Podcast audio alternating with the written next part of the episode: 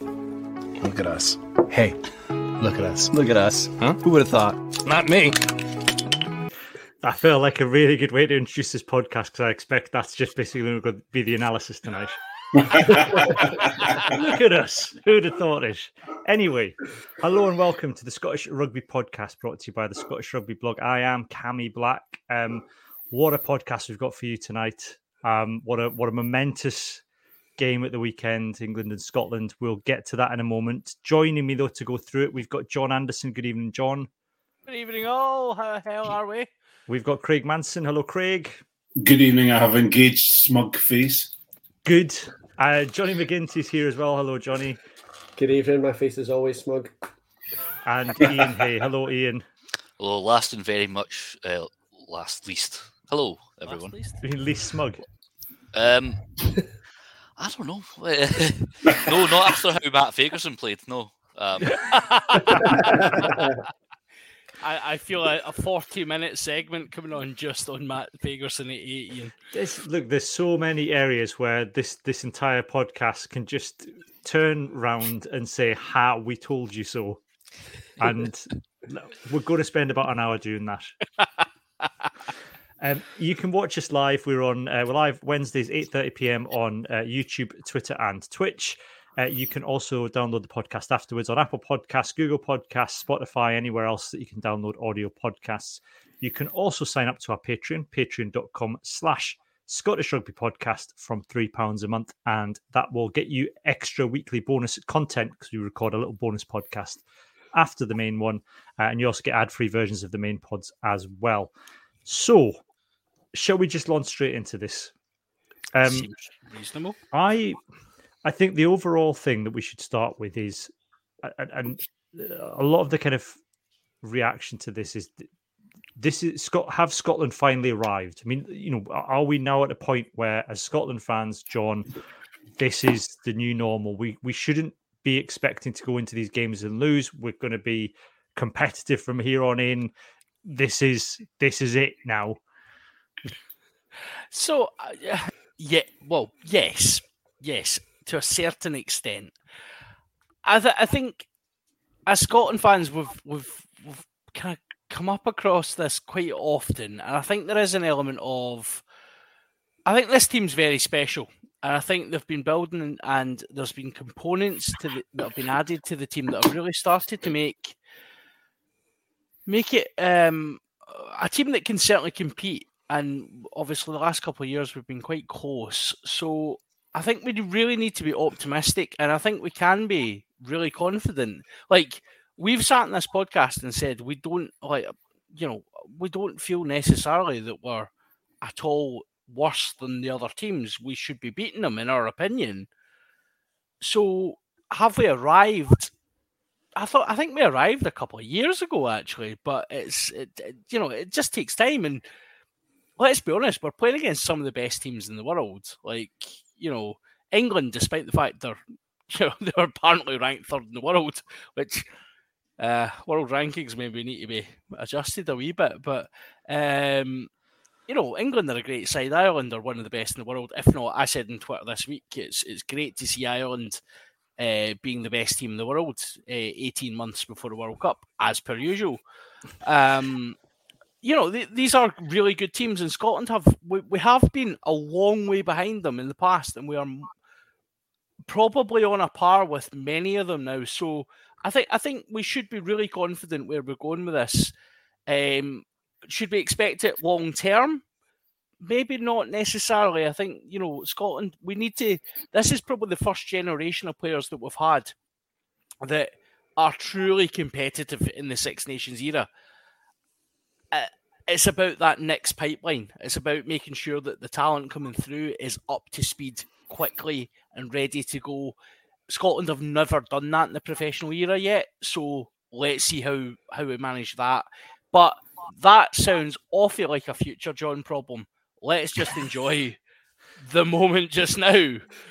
But I mean, Craig, but Scotland have depth, and I think that comes down to a lot of what went well on Saturday and what what's gone well for Scotland certainly over the past eighteen months is, you know, you can have someone like Grant Gilchrist come in, and I know we've got different opinions on Grant Gilchrist on this podcast, but Grant Gilchrist had a hell of a game, and you know, he he would probably have been what, fourth choice a year ago for Scotland.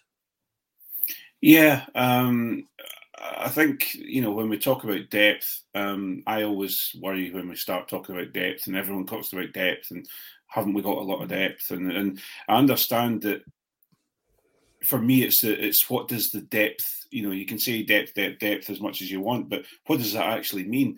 And I think for on Saturday, for me, it meant that we brought on um, our finishers, our, our replacements, our subs, whatever you want to call them, um, and they there was there was either a step up or there was a there was no um, uh, change in in, in in what we could do on the field, um, and I think the, the the big issue we that Wales have, for example, and we'll talk about that further down the line, I guess, is the fact that we are getting our we're getting things together and it's taken some time but we're getting things together. Our professional teams are working well and they're producing young talent coming through whereas we don't seem to have that in uh, in in the four four um, region Wales um, setup so uh, I think um, we're very we've got the right coach coaches uh, the right players at the right time um, and it's now starting to show uh, Matt O'Hanrahan saying on YouTube, Craig, uh, were you scared of swimming as a child? It's okay to talk about depth.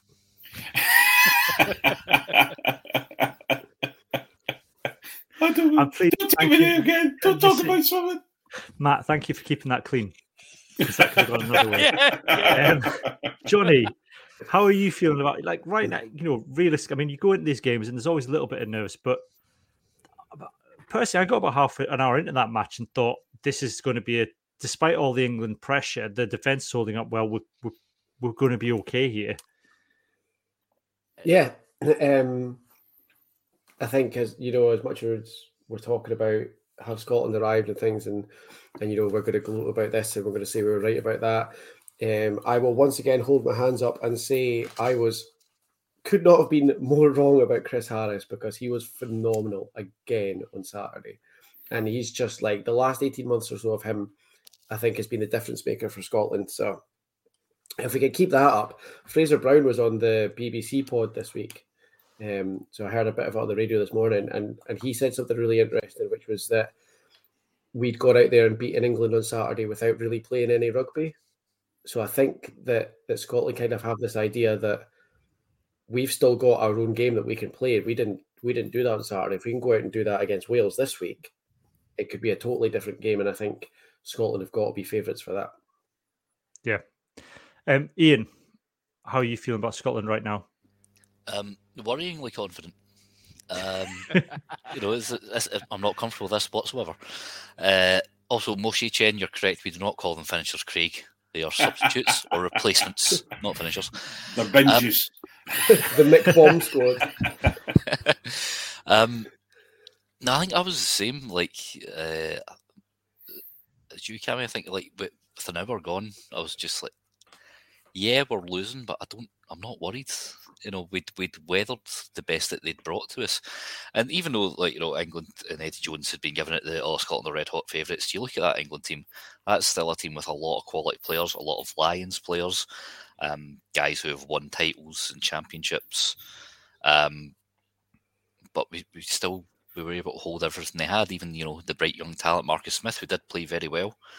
Uh, but you know he's in the shadow of the master, okay. wasn't he? He played okay. I think that's the thing. Like, yeah. you know, and we're all right. We can't talk about the England team on this podcast, you know, if if not to just mock them. But he was all right. Do you know what I mean? Like he was really slow. I mean, I was watching um, Squidge. Eh, for anyone who hasn't seen it, Squidge has done an analysis of the game. It's excellent as always. I was watching it before we came on, but the number of times that he just kind of does a little kind of duck kind of waddle to try and like half step like three you know 30 yards behind the gain line to give everybody the oh, you know it gives the Scottish defense all the time in the world just to move up very slowly and cut off all the options. It's but he thing, was all right the thing you've got with Marcus Smith is because of the way the, the press have hyped him and because of probably England are a team that through a couple of injuries, but also through just mismanagement, find themselves in a position where they've got the most professional rugby players in the world, yet they've got the least competent, like international side they've had in quite some time. And Marcus Smith's coming in. I'm not saying Marcus Smith's not a very, very, very talented individual. And under, you know, it was interesting watching. It was Finn Russell was interviewed and he was uh, asked about, would you like to play under Eddie Jones? And the answer was pretty telling. Of course he wouldn't. And you know, think about Marcus Smith playing under that.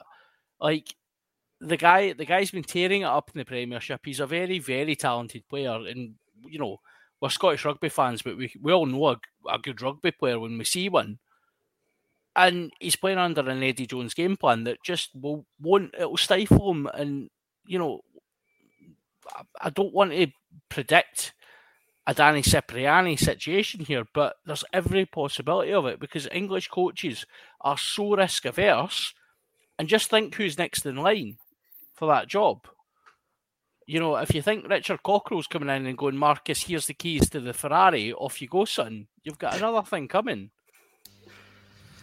I think one of England's biggest problems is, and it's something I was starting to say. There was a rugby pass chat after post match that I was on, and then my Bluetooth headset I used was dying. Um, England's biggest problem is they have had no succession planning at number nine. They're still stuck with Ben Youngs, who is adequate I would say, um, but he's not very interesting. I mean, even a couple of years ago, they're calling up Willi Heinz, you know, at the age of 32 yes. on like a, a grandparent rule. um, what? Because he looks like a grandparent. And then probably like one of the. But then you look at it, and because of that, one of probably one of the the best scrum halves in England ends up scoring a try against them this weekend. Yeah, and also they've lost. Like they, they never gave Dan Robson a shot when he was playing well. Then he got badly injured. Ben Spencer's been there. They, they, uh, I mean, they were still picking Richard Wigglesworth up until he was like 35, 36. um, sort of flight commander Dickie Wigglesworth reporting for Josie Sam. Uh, so yeah, they've. I mean, how long was the contract that the um, rugby RFU gave Eddie Jones after World Cup was like three or four years. Just... Five hundred years. well, we're going to see centuries of Scottish dominance. Um, it's just, it's, I think we've spoken about this before. Jones just he's that kind of character that he comes in as like Cockers comes in, makes a lot of noise, noises a lot, you know, puts rockets up arses, gets performances for a while, and then you know, players have said they didn't like going training they, they, they would refuse call ups. Like, oh God, he's going to put us through the ringer. Um, he, I think he's, and I've been saying this for over a year to any England fan. Listen, he's damaging that England team. He's damaging that squad. And I think con- the, he was contracted through to the next World Cup, so 2023. Yeah. Which is well, madness. Yes, I mean, I, I just. And we know they are if you're skint, so there's no chance of paying them off. So that's, that's, the thing, though. You, you, have seen. Uh, I don't know if I, I heard. I was listening to an interview with Cammy Redpath, and he was talking about um, how he was looking forward. He, he, looks forward to going to Scotland camp because he has a real good laugh with the, the guys that he that, that, he knows, and he's like getting to know the other people that, that are within the squad. He has great fun. They they the even the hotels that they have to stay in because some guys get to go home and some guys don't because obviously the distance. They still have a great a great amount a great time together, um, and I can guarantee you, um, no matter how posh Pennyhill Park is down in uh, down south, it's a miserable place to be because I wouldn't want to. They talk about you know how um, uh, oh what the, the the last England captain what's his name um, looks like a Toby jug. Uh, they all look like Toby Jug. You've just described yeah. every England Dylan Hartley. Ever, Sorry, Dylan Hart. Yeah, yeah, okay. Uh, Dylan Hartley. You know, um, he, he he would. He talked about the how he would go through the ringer with Eddie Jones, and you think to yourself, "Hang on a minute, that's your captain. That's when you know that's the guy who." Okay, you you want him to drive standards, but you want him to have fun in camp, and I just think it's they're, they're I think they got rid of their own coach. I think the press put, bullied them into getting rid of Lancaster. I think. But is Lancaster inter- a club coach? Is he a club coach or is he an international coach? I think he had the potential to be an international coach. I think Lancaster is from the same mould as Townsend, and I think the difference with this Scotland squad now to where it was at the start of 2020, when we had Finn Gate, and we're coming off the back of that horrendous World Cup, where Townsend said, "I went away and I learned all these lessons." Like th- the stuff that came out about how the camp was being run, and then the interviews since then with with Finn Russell and with Gregor Townsend, where I think Townsend learned a lot from that fallout with Finn Russell. That camps need to be fun, Yeah. Mm. especially during a pandemic. And I'm just not. I don't think that Eddie Jones is necessarily a learning coach. No. I don't no. see a massive amount of difference in the tactics that he deployed when he first took over England to now. It's the same tactics. He just keeps trying to find players to fit it, as opposed to Gregor Townsend, who I think has has changed massively the way that Scotland play. And I know a lot of that's to do with the coaches he's brought in, like Steve Tandy, but you know they're brought in at Townsend's behest. They don't, you know, the SRU don't force these coaches upon him. There, And he- there, and- ha- and- there has and- been an overall switch as well, Cam. You're absolutely right. Like Townsend has led an overall switch in the style. Like Scotland play differently to what they did previously. So But Scotland played differently to how they played six months ago, and that's what's exciting with the Scotland team Yeah. is that it, it's constantly evolving. They've got, like you said, John, they've got a good, we've got a really good squad now, but it's not, you know, they keep bringing these other guys in, and it doesn't make a massive difference. There isn't a drop in quality when a Ben White comes off the bench. Uh, It's so whatever the plays are, and they know what to do. They trust everybody outside them. The fact that he got in on that try from the point you know, and he's cut. He's he he can't be. I mean, he might not even come on the pitch at all in terms of the way the game plan was. But to come on, take over from Ali Price, and to run that line to get on the end of that ball, I think to me demonstrates because that was you know that's a planned move. That just demonstrates how well everybody buys into the Townsend game plan. And that, probably, you know, I think that that's why this Scotland squad is different to the England squad. I think Johnny, and that they're they're they're happier. Yeah. I mean, obviously, you've all not seen the hilarious banter video of Adam Radwan doing crazy golf trick shots this morning at the training pitch, which makes it look like the most unimpressive, miserable, organized fun you'll ever see in your life on the RFU Facebook page. But um, no, I think you're absolutely bang on. Like, you, you just get the impression that that Scotland camp's a nice place to be, and they're obviously working really hard because, like, it's a fairly complex system that they've got going in both attack and defence. There's they keep doing that move where they hit Matt Fagerson out the back of the of a line out and the inside their own 22 that takes a lot of practice and my heart is in my mouth every single time they do it so it's not like they're just going there and like juggling and eating haribo they're obviously working hard but they're enjoying it at the same time Yeah. Should we should we talk about some of the the kind of standout players? I think. I mean, obviously everybody stood out for Scotland, like we said, but can we talk about Darcy Graham first? Because please because the fact that he's Why not not? in any team of the week is Outrage. infinitely upsetting I think the fact he wasn't man of the match upset me, and that, and I know they have to announce it before the end of the game, and I know he hadn't got that turnover, but still his contribution up to that point had been superb. He was at the for a back, he was at the heart of defence. He was sticking in some really good tackles. If you watched that, the, the lead up to the Ben White try, he flies up and absolutely like fells Lewis Ludlam. To bring he him hit down inside Ludlam the a couple of times and like Yeah. properly hit him and Ludlam's not a small guy like Oh, he's huge. he's really bulked up Ludlam as well. mm. Yeah. and, and not just some of the runs he was doing, some of the dummy runs he was doing, even you know the way that he competed with Lewis Cowan Dickie, which was hilarious. But the fact that he he goes up to almost you know put Cowan Dickie under pressure, then immediately appeal for the penalty try. He was integral in all three moments that basically led to us winning that game that's Yeah. that's the long and short of it with Darcy But are you including, um, you know, uh, when England had a, a maul that was held up over the line?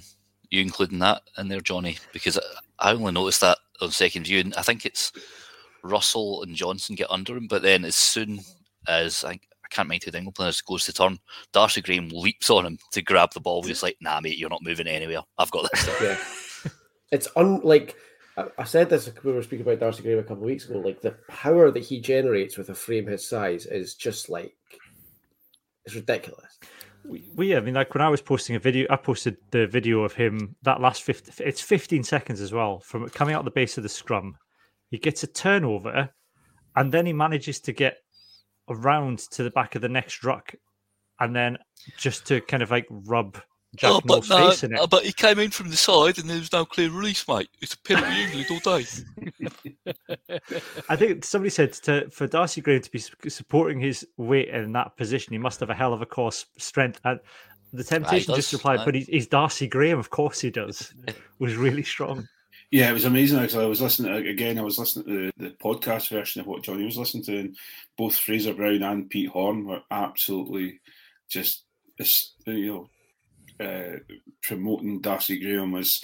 They were just praising him to the hilt because they, they were saying that uh, Joe Marchant's ankles will be in splints this morning because uh, he, he, he couldn't he couldn't uh, change change direction as quick as uh, as Darcy and you know his core strength. They were talking about his strength and how he can just as we've all. I'm just going over, you know, what you've all said, but he, he- you know, in the tackle and the ruck, you know, he's, he gets himself into places that that traditional backs would never be.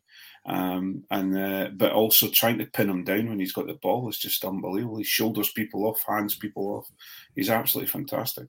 I think Yeah. it's been great as well. Like we all know, he had a pretty crappy uh, twelve months pers- in his personal life, um, and he wasn't on the field. He wasn't hitting the standards that he he was. Um, But you know, he had this. You know, he's. I think it's well public knowledge now, so I don't mind saying it that his his brother was in a, a life-threatening car crash. Um, things like that. So obviously that's going to play on his mind and affect him. But he's come roaring back, and he was back to his absolutely brilliant best on Saturday. He's, uh, you know, what is he now? 22, 23? 24.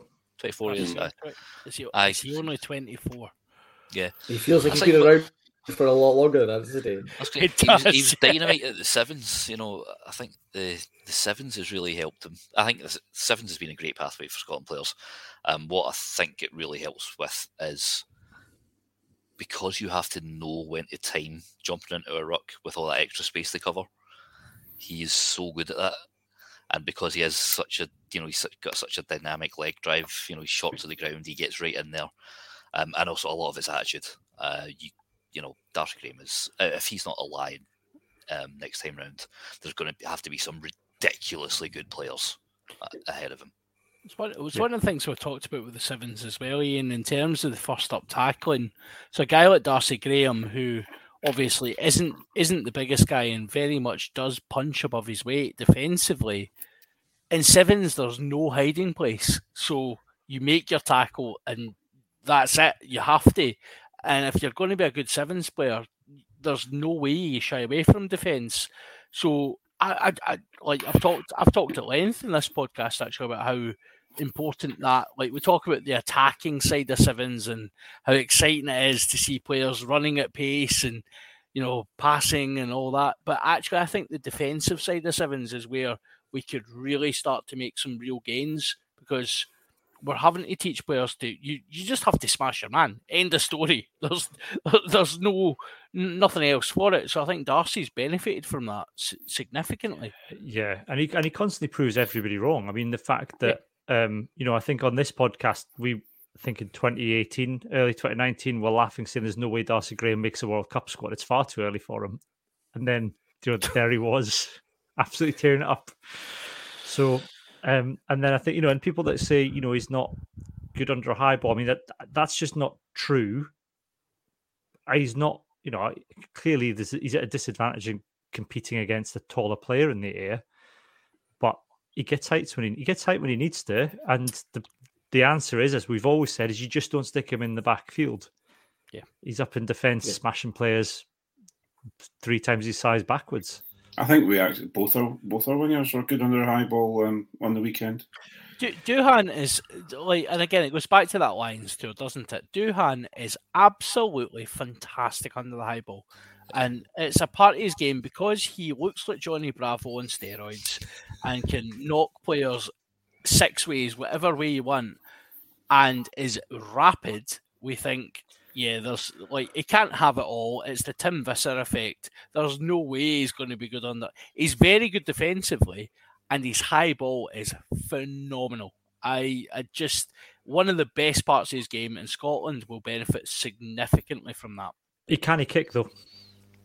Uh, but can he? Is that, the, is that the next? we do. what did you? We do. Well, we do know because he absolutely spooned it off his boot. Yeah, but Alex Dunbar done that once as well. We can't judge a guy on one him. kick. Alex Dunbar managed to like, kick it behind him. At least, at least two hands went forward.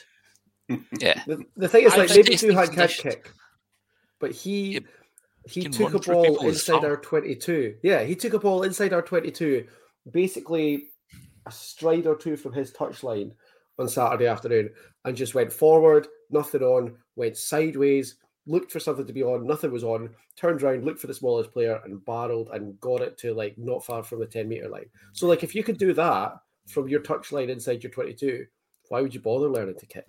So I Yeah, mean, well, either his debut or his second cap against Italy, he was in the same kind of position, and instead what he did was he's like, all right, uh, it- you know, his left hand side as well, so he's not got a left boot. No, well, he's not got a right boot. Never mind, left boot.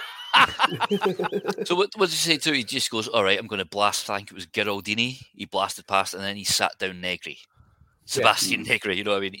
And got up to the edge of the 22, and then it's like, all right, easy clearance. I- Uh, when fuck. you're that size, sitting down a back row and just setting it up for the guys that you like, we talk about rugby being a, a sport for all sizes and shapes. It's a it's a, a game for all skill sets as well. Duncan Weir's made a very good career out of just being able to leather the absolute bejesus out the ball. So, you know, get it to the guys that can actually do that. Duhan's going to smash people and get it into that position. That's fine. I think what was interesting as well at the weekend is that they're using Duhan to draw players in now, and they've quit. I think in the, you know we've said that with Stuart Hogg before, and that's what Stuart Hogg's very good about drawing in defences. But the you know the the the lead up to that penalty try is you know Finn Russell doing a chipping a crossfield chip to Duhan, who who smashes into the twenty two and then some, and it draws in so many English defenders that you're able to chip it to the other side and you know, Darcy would have caught it, or but we get the penalty try anyway. if you've seen Sam Larner's uh, analysis of Ben White's try, there's he's actually he says a really similar and quite interesting thing in that one because Scotland go one way and then come back the other way, and even though England are underfolded because of Scotland go back the other way, Elliot Elliot Daly, who's got Duhan on that far side, is screaming for more men.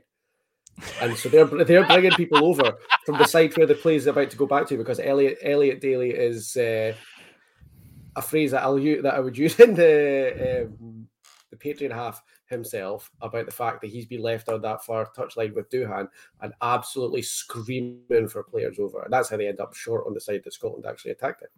It's almost like it's like the it's almost like Batman, isn't it? You kind of create enough of a myth around Duhan, and everyone's seen what you can do and the destruction he can cause. Just the mere thought of being of, of a ball being shipped out to him causes defenses to absolutely panic and create more space on the other wing. Are you suggesting he is Dooman? Duhan. God. Terrible. Oh, the imagery is going to be fantastic. let's let's stick with it. Let's stick with the backs then. Um, before we move at the forwards. Um, Finn Russell again, I- I- just a phenomenal game. Craig, I think there's a lot of people. I think again because he doesn't do, eh, you know, he's not doing the mad crazy Finn stuff. Everyone's like, oh, he's anybody could do that, but the way he manipulates defenses and the the little things he does, really I- kind of it's, it's game changing. Yeah, I won't have anyone say a word against him in this game today. Uh, on uh, on Saturday, he was up. He, he he showed the Finn Russell he has become, and he recognised the fact that we're under the under a lot of pressure from England in the first twenty minutes. Um, he ordered the guys around. He moved the team around where he needed them to be. You just need to look. At, no matter what anyone says, if it was it was 58 seconds we were in there, t- there 22 for the whole game, and we came away with the win.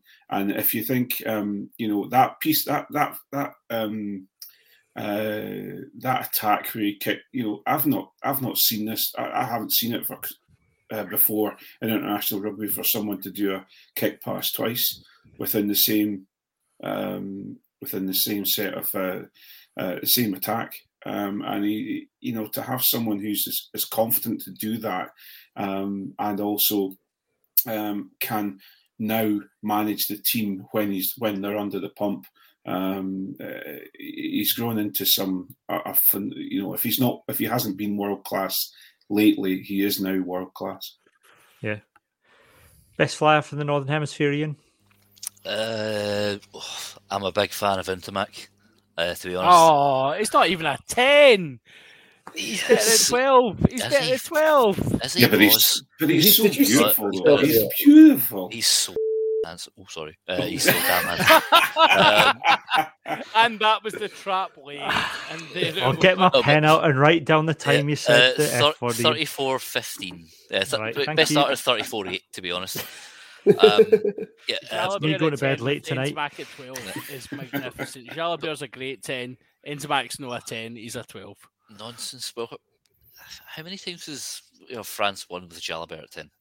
Not as many as they should have, but Uh, but well, Ntamack's yeah. beautiful at 12. And also, Yeah, but, but Finn, Finn Russell will still take it. However, yeah. apart. I'm still saying, uh, no, yeah, uh, regardless of how beautiful and good uh, Rowan Ntamack is, Finn Russell is still the better player. Yeah, I do think he is the best uh, fly half in the Northern Hemisphere. And Yeah. he's he's up there with the world. Um, you, Yeah, can't, would agree you with can't deny that he's, you know, we, we saw he's better than Biggar. Pollard is pretty one dimensional. And for all the, you know, Sexton is amazing at what he does. But like Craig said, who has ever, like, two kick passes? And they were probably like two two touches in a row that he would have had. He Yeah. been involved much as they brought the ball inside? And also, not just that, they're on the money. You know what I mean? His, his kick passing is as accurate as a number nine's passing from hand. It's it's a, no one has that skill. Um, I'll tell you no one one thing, though. close to that level. in in Johnny Sexton's defence, he can take a shoulder into his chest and hold, and get a penalty for holding on to his forehead really, really well. If there's anyone that's a diver, I've never seen such ridiculous. Oh, was- my god! I can't believe it. It's well, no, I can't think- believe it because it's Johnny Sexton. Uh, Craig, I don't know if you, um, you know, if, if our paths had crossed at this point, but when I remember that time when Hamish, yeah, when Hamish Watson, uh, the game in Dublin a couple of years ago, Hamish Watson, uh, Sexton spilled it. Watson drove into him, sort of right in the chest.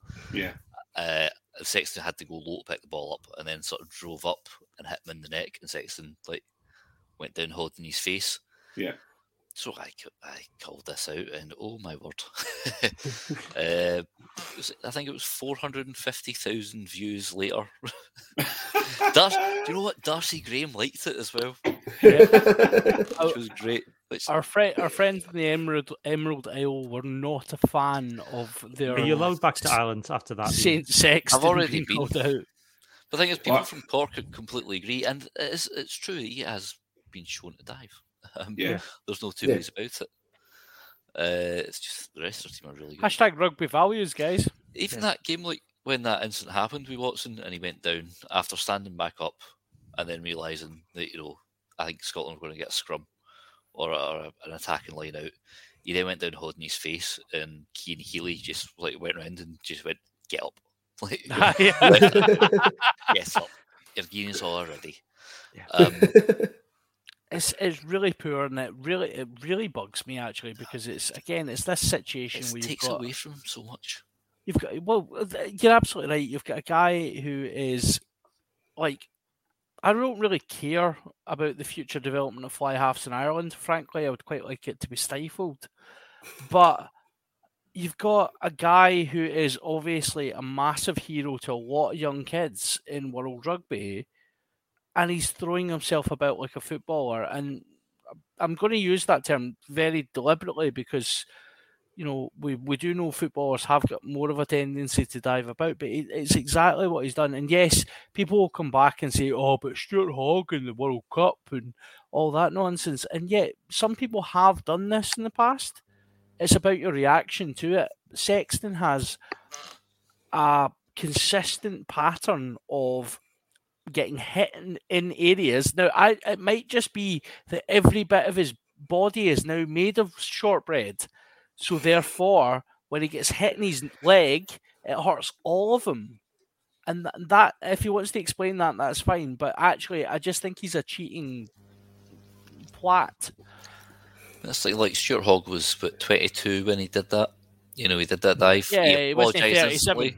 Yeah, he apologised instantly to Nigel Owens, and then yeah, a couple of years later, he you know he apologised. Uh, there was an interview ahead of a, a Six Nations campaign. He was like, "Yeah, I'm so embarrassed at myself," and it was also because that was also around just after the time when he was, was- angling for a move to Ulster. That was Ulster Gate. Yes, yes, he was in a bad so- place. Yeah, so he realised he'd actually What, been Ulster? acting. Part, partly Glasgow at the time. But we'll get back to Finn Russell because I don't want to spend too long talking. We can talk about Johnny Sexton more in the in the Patreon Yeah. Podcast in a bit. Um, Sorry, the- Cammy. No, it's all right. Um, any opportunity to cut that slag off Irish put it in the players, Patreon look, let's have it. Um, Johnny, I mean, I think the other thing with Finn Russell, and people don't often see this unless you're kind of watching the post-match analysis, but it, it's the kind of way he controls the team. You know, he- he's constantly, for the guy that's kind of got a reputation for being laid back, he's constantly pointing and ordering everybody around him and telling them where to stand. So he's he, he he's so integral to the Scottish team and the way they play. Yeah, and I, I think that like his kind of the perceived kind of laid back persona that he's got probably helps in that regard because I think he's he's obviously like people around him trust him because he never looks flustered. So he keeps going all the time, and he's always like he's calling for men over here, he's calling for this, he's calling for that, he's calling for that. And like as much as he is constantly going, he never looks like anything's bothering him. So I think in like in the middle of a of a game like that, if he's going, you do that, you do that, you do that, but keeping his composure, it's dead easy for everyone to, around him to just go, yeah, okay, this seems fine. Yeah, I think that uh, John Smith, John saying that was it Josh Josh Smith on YouTube saying the read that England didn't have a hooker and the setup and kick to take advantage of it was superb. And you watch and he, you know he manipulates the English defence to give himself time to kick through, and for Hamish Watson, you know, to chase through. And then you know England don't have a hooker; they can't bring on a temporary replacement. It would have to be a permanent substitute.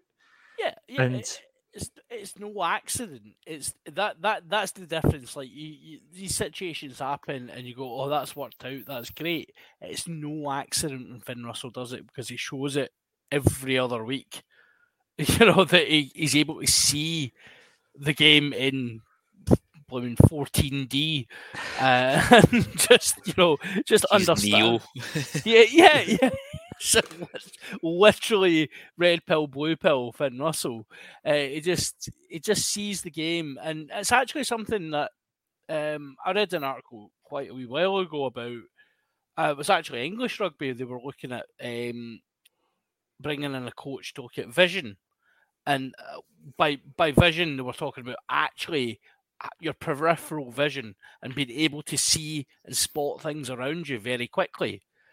And I would bet my last pound that if you were to put Finn Russell in front of one of those coaches, they would be like, "You are incredible at this," because he just sees everything around him and is able to calculate what he needs to do at that point. He's he is the complete fly half, and I, I would I would go a step further and say I don't think the Southern Hemisphere has uh, anyone on par with him. Yeah. John, do you want to have a chance to gloat about Matt Fagerson now? Uh, I mean, I'm sure you know want to come in on this as well because uh, both myself and Ian have been uh, very vociferous in our defence of uh, Matt Fagan. Yeah, so what a performance and more than justified. Um, you know, I thought I thought Bradbury when he came on was decent enough, done his job. Um, I'm not But- letting you away with that one because you came on. Craig's you did a frowning. very- We'll cut out- Craig, you'll have your right to reply. you'll have you, Okay. yeah, okay. he came on. He done Oh. he done his bit, and he was good. Eh, Part of a very good performance. Fagerson was box office, absolute box office. The stats alone tell their story, but everything Fagerson was doing, he was leading that pack about against in in a very very taxing circumstances because the English were on top and the ball that he was getting was always back foot and it was just making meters, making yards. he, he, he, yeah, it was the it was for me. It was like we talk about number eight performances, and we want these guys, these six foot six monsters, to be just be smashing people out the way and running like twenty meters down the road whilst battering people left and right. Fagerson's performance was the modern number eight performance, and it was perfect. It was absolutely perfect. Ian, you want, before I give Craig a right to reply, have you got anything to add to that? Um, I, I wouldn't say exactly it was perfect. Uh, there was the miscommunication at a restart with him and Darcy, but it's like the only blot on either of their copybooks. Dar- Darcy's um, yeah, somebody should have shouted. You know, I'm not going to say. Uh, Always blame the back. Exactly. um, yeah, but what I'd, as, you know, I'd, I'd been having a discussion with somebody who I thought like it's on the Scottish Rugby Forum, and for like the 13 or 15 positions, I thought he was spot on. Uh, but one thing that I wasn't having was uh, Bradbury being better in a close quarter um, battle than Fagerson. I was like, no, I was like, no, I want to see Bradbury running onto a ball, right? Because he's getting bigger stride. I want to see him running onto a ball and taking men on. Then he can bounce a man. Okay. But what Fagerson does, he's, he's more of a burrower. You know, he's shorter man. He gets right through. He has a higher work rate than Bradbury. Uh, even still, Bradbury has been in great form this season. I'm not going to deny that at all. But Matt is in command of that number eight uh, jersey, and I think usually he's been like a seven or eight out of ten. He's maybe made one. I think there was a game against Ireland. I think it was. He'd been playing really well. Um, I think it was the one we just narrowly lost. But then he did a knock on like ten meters from the line. when We were in a good position, and it's like if you just held, you've been doing so well so far. If you'd held that and kept us going, that'd have been better. But uh, Saturday was exceptional. Um, and he, he is in command of that number eight jersey, and that's the number eight that Gregor Townsend wants to play because, well, like John said, you know, we, we don't have a six foot, we don't have someone like, we don't have a Billy Vunipola type tank, Billy Vunipola, peak Billy Vunipola, I mean, because, you know, he's kind of rotten most of the time. Or we don't have Louis Picamoles, who is one of my favourite eights of all time. You know, oh, it's so good, so good. Just the offloads and the running. And before um, before we go to Craig, though, just to be very clear, we are both saying like I and I said this on the, the preview pods, and you will have all heard this. Magnus Bradbury, for me, is the form eight in club club rugby. I think he has been phenomenal this season. I've been really impressed the step up he's taken. I think that we're starting to see this potential that we've talked about for what feels like a hundred years, and I think Bradbury, Bradbury has a place in the squad now. I like I wouldn't have said that before. I would have said he is a guy who has all the talent in the world but doesn't take his chances. I think he's got this option now, and he, it, I think he will. I think he'll slot in against Wales, and he'll be. I, I've got no doubt he'll end up being man of the match and knocking people always. But for me, Fagerson took the challenge of that that Bradbury playing better at club level and just said, you know what, this is my this is my shirt, and I'm keeping it. So, jog on, son.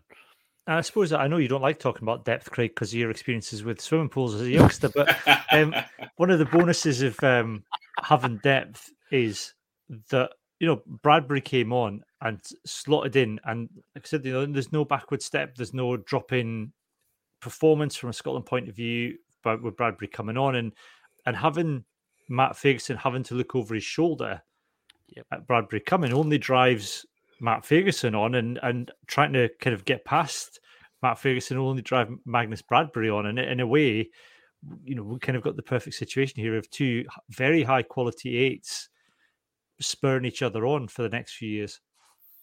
Yeah, um, I, I, I uh, Matt Fagerson was the right number eight for the game on Saturday. Um, he he does incredibly. I agree with both John and Ian when they say Matt Fagerson's a standstill, as in he can take a ball when he's standing still and he can still gain yards. Magnus Bradbury, again, as Ian has said, um, he does his biggest damage when he's on the move. Um, he has to take a ball at, at, at a, not a canter, but he needs to be moving. Whereas whereas whereas um, Matt Fagerson doesn't. Um, I think, well, you've all covered it pretty well. I wouldn't say Matt Fagerson was box office. I would say he did his job incredibly well. Um, and yes, he is a number. He he is he he's he's put his name on the jersey. What you might find is that he may move to six on the weekend, and Bradbury goes in at eight um, because uh, he's been performing very very well at, at six for Glasgow, um, with Dempsey being at number eight. So um, you may find that, but I, I, think I think where where we're to to uh, you know I'm not throwing the throwing the toys out the pram about it. I think Bradbury is he doesn't deserve the jersey because he's not been in the jersey because of all all his performances prior to now. Um, so you know we can't turn around. Uh, it's it's uh, Matt Fagerson's jersey to lose, and I think Matt Fagerson stepped up and did an incredibly good job on the weekend. Yeah, I I, I would agree, Craig. I, I think maybe maybe the and maybe we're just being semantic here, but Matt Fagerson's jersey to lose. It's Magnus Bradbury's jersey to gain. Uh, yeah, yeah, yeah, yeah, it's, yeah. it's, his to drag it, drag it off his off his and back, and I think they is, both they're both doing that.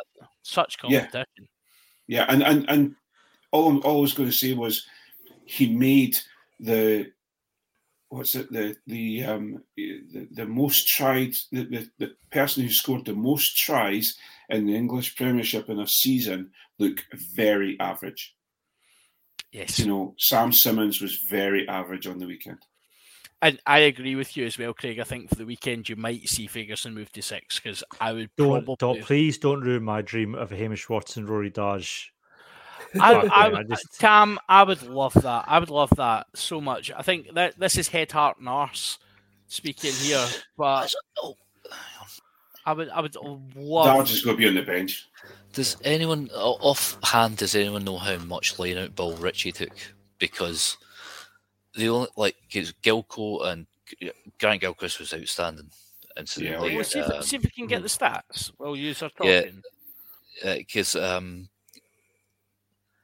see, I don't know if they'll, they'll, maybe just drop Ritchie in at six. Uh, sorry, um, Bradbury in for Ritchie at six, um, and maybe look for him to yeah, like right, that's what they know, will do, mate. I think that's what they will do.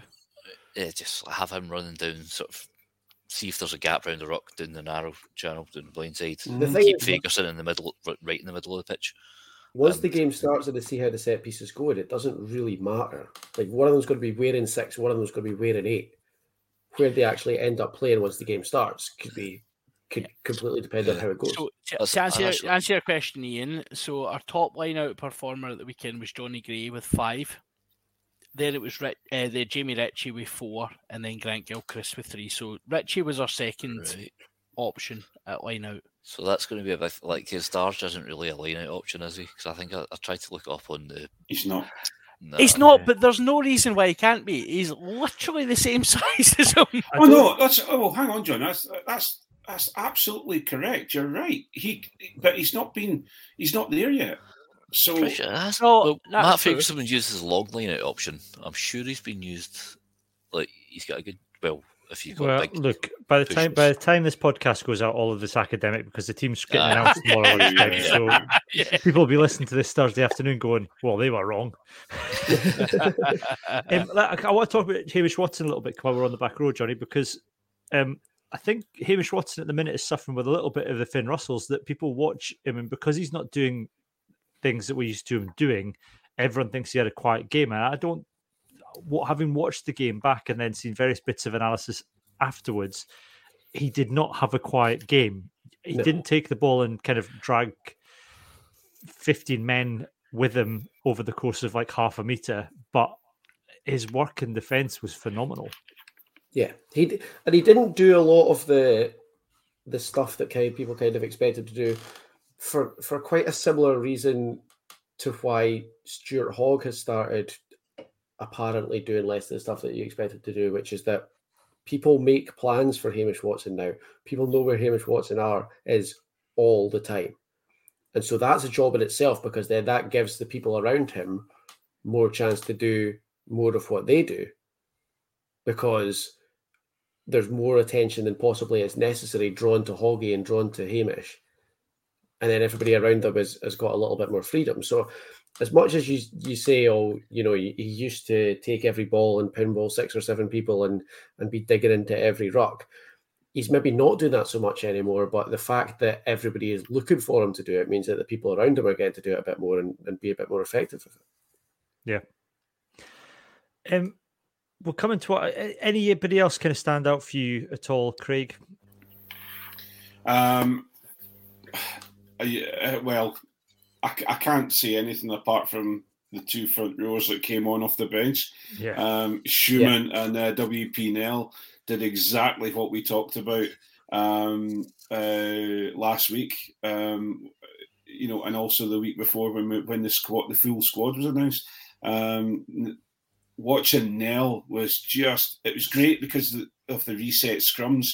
You could actually watch him do his job, and watching um, uh, Joe Marler putting trying to trying to bend him down and trying to pull him down, and then firing him back up into his chest. It was just fabulous.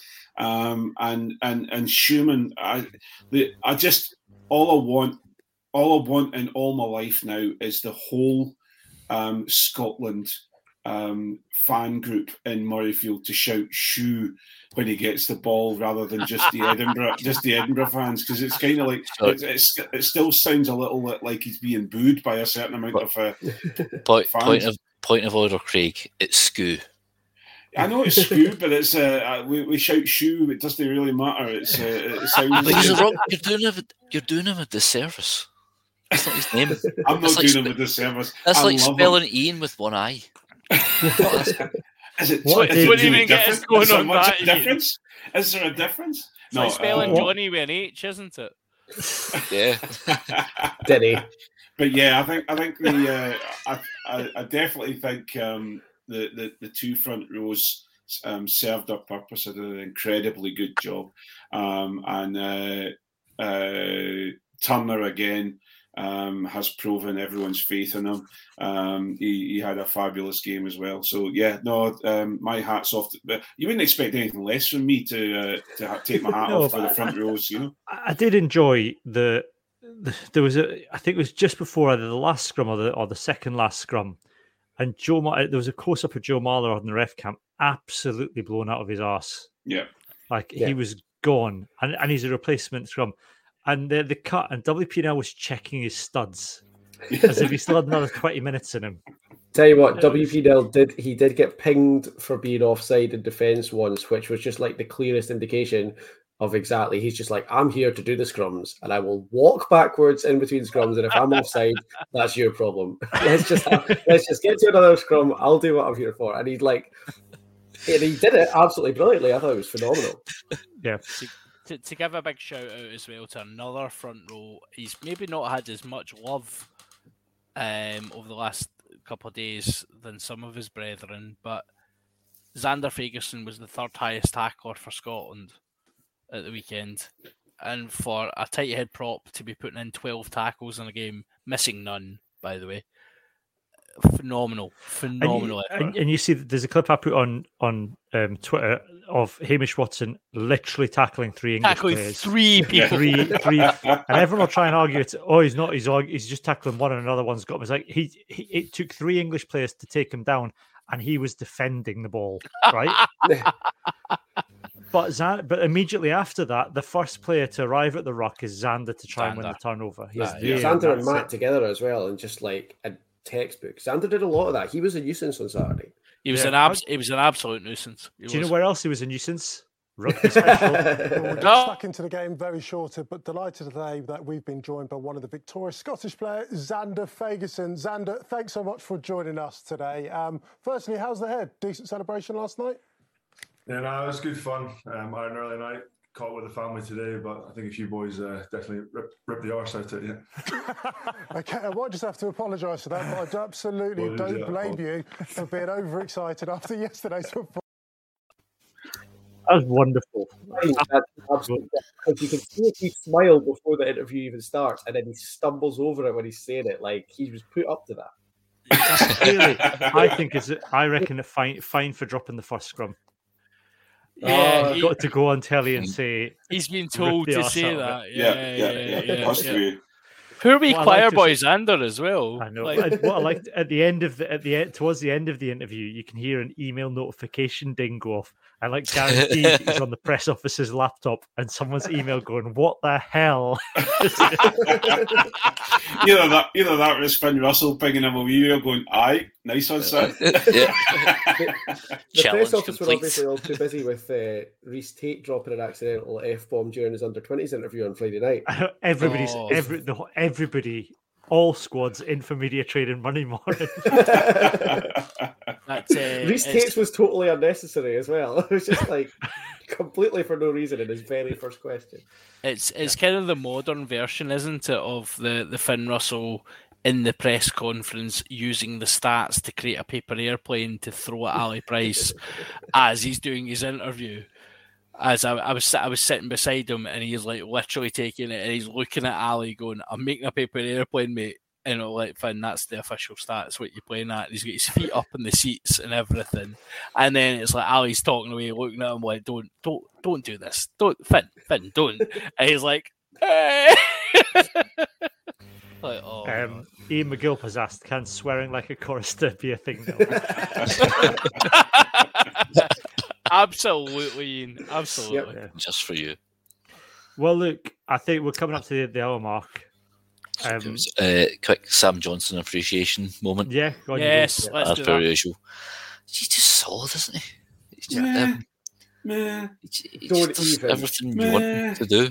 What? He What makes more his yards. Craig, Do you wanna share it with the rest of the class? And that, do? that, that- Yeah. and that bit when like Finn Russell pointed at him and just went, "Run over there, Sam. We were a bit short on the blind side." Yes, boss. Sprint it over. See, if, if that was Chris Harris, everyone would be blown their loads. No, it's just it's just me, Sammy G, Okay. not getting the love that he Extremely underrated, Sam What- Johnson. Yeah. Yeah. What I like, what I imagine. So, have you, did you ever see there was a Why series is of he episodes? Of, underrated? well, there's a series of episodes of Malcolm in the Middle where Reese joins the army, right? And he Yeah. decides just to give into it and clear his head and only follow orders and becomes a perfect soldier. And that to me is Sam Johnson, So- right? Yeah. He's clear, like he goes on the pit, like he empties his head and goes on the pitch and just does what Finn Russell and uh, tells him to do. what, what And is better very players around effective him it. tell him to do? Yeah. Yeah. He's perfect. Essentially, soldier. it's like an ex- it's like an extension of Finn Russell on the pitch. I think. I think. the Kuato, only- Kuato in the in uh, uh, is it Kuato or Kuato in uh, Total Recall? Keto. Yeah, Yeah. when- start the reactor. Open your mind. Now that's Finn to, to Sam Johnson. Just block out your mind. Yes, boss. to, to answer your question, Craig, I think Sam Johnson chronically underrated because he provides something that Scotland fans don't necessarily value. That really like the build-up play that generates that space for our really exciting backs and forwards to to create havoc. And Scottish fans love a thirty meter gallop or a miss pass or a like, oh look at us scoring from like ten meters out. Sam Johnson does those hard, hard lines, creates that space for them to do that, but also defensively, he is absolutely rock solid. He's one of the best 12s defensively we've had since Alex Dunbar. Sam Johnson, whenever he's whenever he's doing those carries, always always presents the ball quickly and very rarely turns over. Yeah, it doesn't that's- make that's what you huge yards. from from the initial phase in the centres. Yeah, it's Uh, not huge yards, but it's back and it's the perfect line. It creates enough space. There's like the the the, the ruck can't get over So him. you're telling me he's a six out of ten then? Look, I think, Seven I- but that's day. just sometimes that's what you need. Look, not Yeah. everybody can be a 9, 10 out of 10 every match, can they? Ross Ford showed us that. We've, but I think I do think it's a, and again, um, you know, I don't want to preview the Wales match too much because we'll do that on Friday in a, in a yeah, separate we'll- podcast. yeah, We've got we've got um, some guests from um, another a Welsh podcast join us to do that and run through the lineups. But I think that we'll probably see over the course of the Six Nations that the lineups, Scottish lineups, they'll be the same spine of the team, but things will change. I, I'm not sure that Sam Johnson's going to start at 12 every game. it's horses for courses, and Sam Johnson is the the 12 Scotland needed against that England team, and it worked very effectively. I'm not sure he's the 12 that they'll need against Wales or Ireland or Italy. Possibly he's the 12 they need against France. I don't know. We'll find out. If Wales are going to start Nick Tompkins and Josh Adams in the centre again, let's get Sione on and see if he can make seven million meters. Yeah. Okay, I think we've we've covered as much as we're going to cover in the in the main podcast this week. Um, we will be back on Friday lunchtime for our Patreons live with a preview of the Wales and Scotland match, where we'll go through the lineups, uh, kind of get, get a sense of, of what, what what each team is trying to do, if there is any way of getting sense of what this Wales team's trying to do. Um, we'll then that'll be available for download afterwards for everybody on uh, on audio podcasts. We'll then be back uh, next Wednesday eight thirty to review the Wales game. Um, we will just very briefly mention that we did have a live podcast planned on the last weekend of the Six Nations. That has been cancelled. So if you bought tickets for that, the organisers will be in touch about refunds. Um, if you are the competition winners, again, they'll be in touch about that as well. We are we don't have any alternative plans to do a live podcast. However, if you are having a function that day, if you have a rugby club and you want us to come along and do something, then we're more than happy to do that. Otherwise, Particularly put lots of money behind your bar, especially with me. yeah, get in touch. Podcast at scottishrugbyblog.co.uk. We'll be in Edinburgh that weekend. Even if we all just end up in a pub watching the game together. Is it a Saturday? It's a It Saturday. is a Saturday. Yeah, yeah. super Saturday. Ah, good. Yeah. I'll need to go to work on Monday. I'll, I'll die on Sunday. That'll be fine. That's fine. Anyway, so that's it for this week. Uh, we'll be back, like I said, we'll be back next Wednesday, eight thirty. If you are a Patreon, hang on, and you if you're watching live, and you'll get the extra podcast in a moment. But for the moment, it is goodbye from me and goodbye from Craig, Ian, John, and Johnny. Bye. See you Cheers all.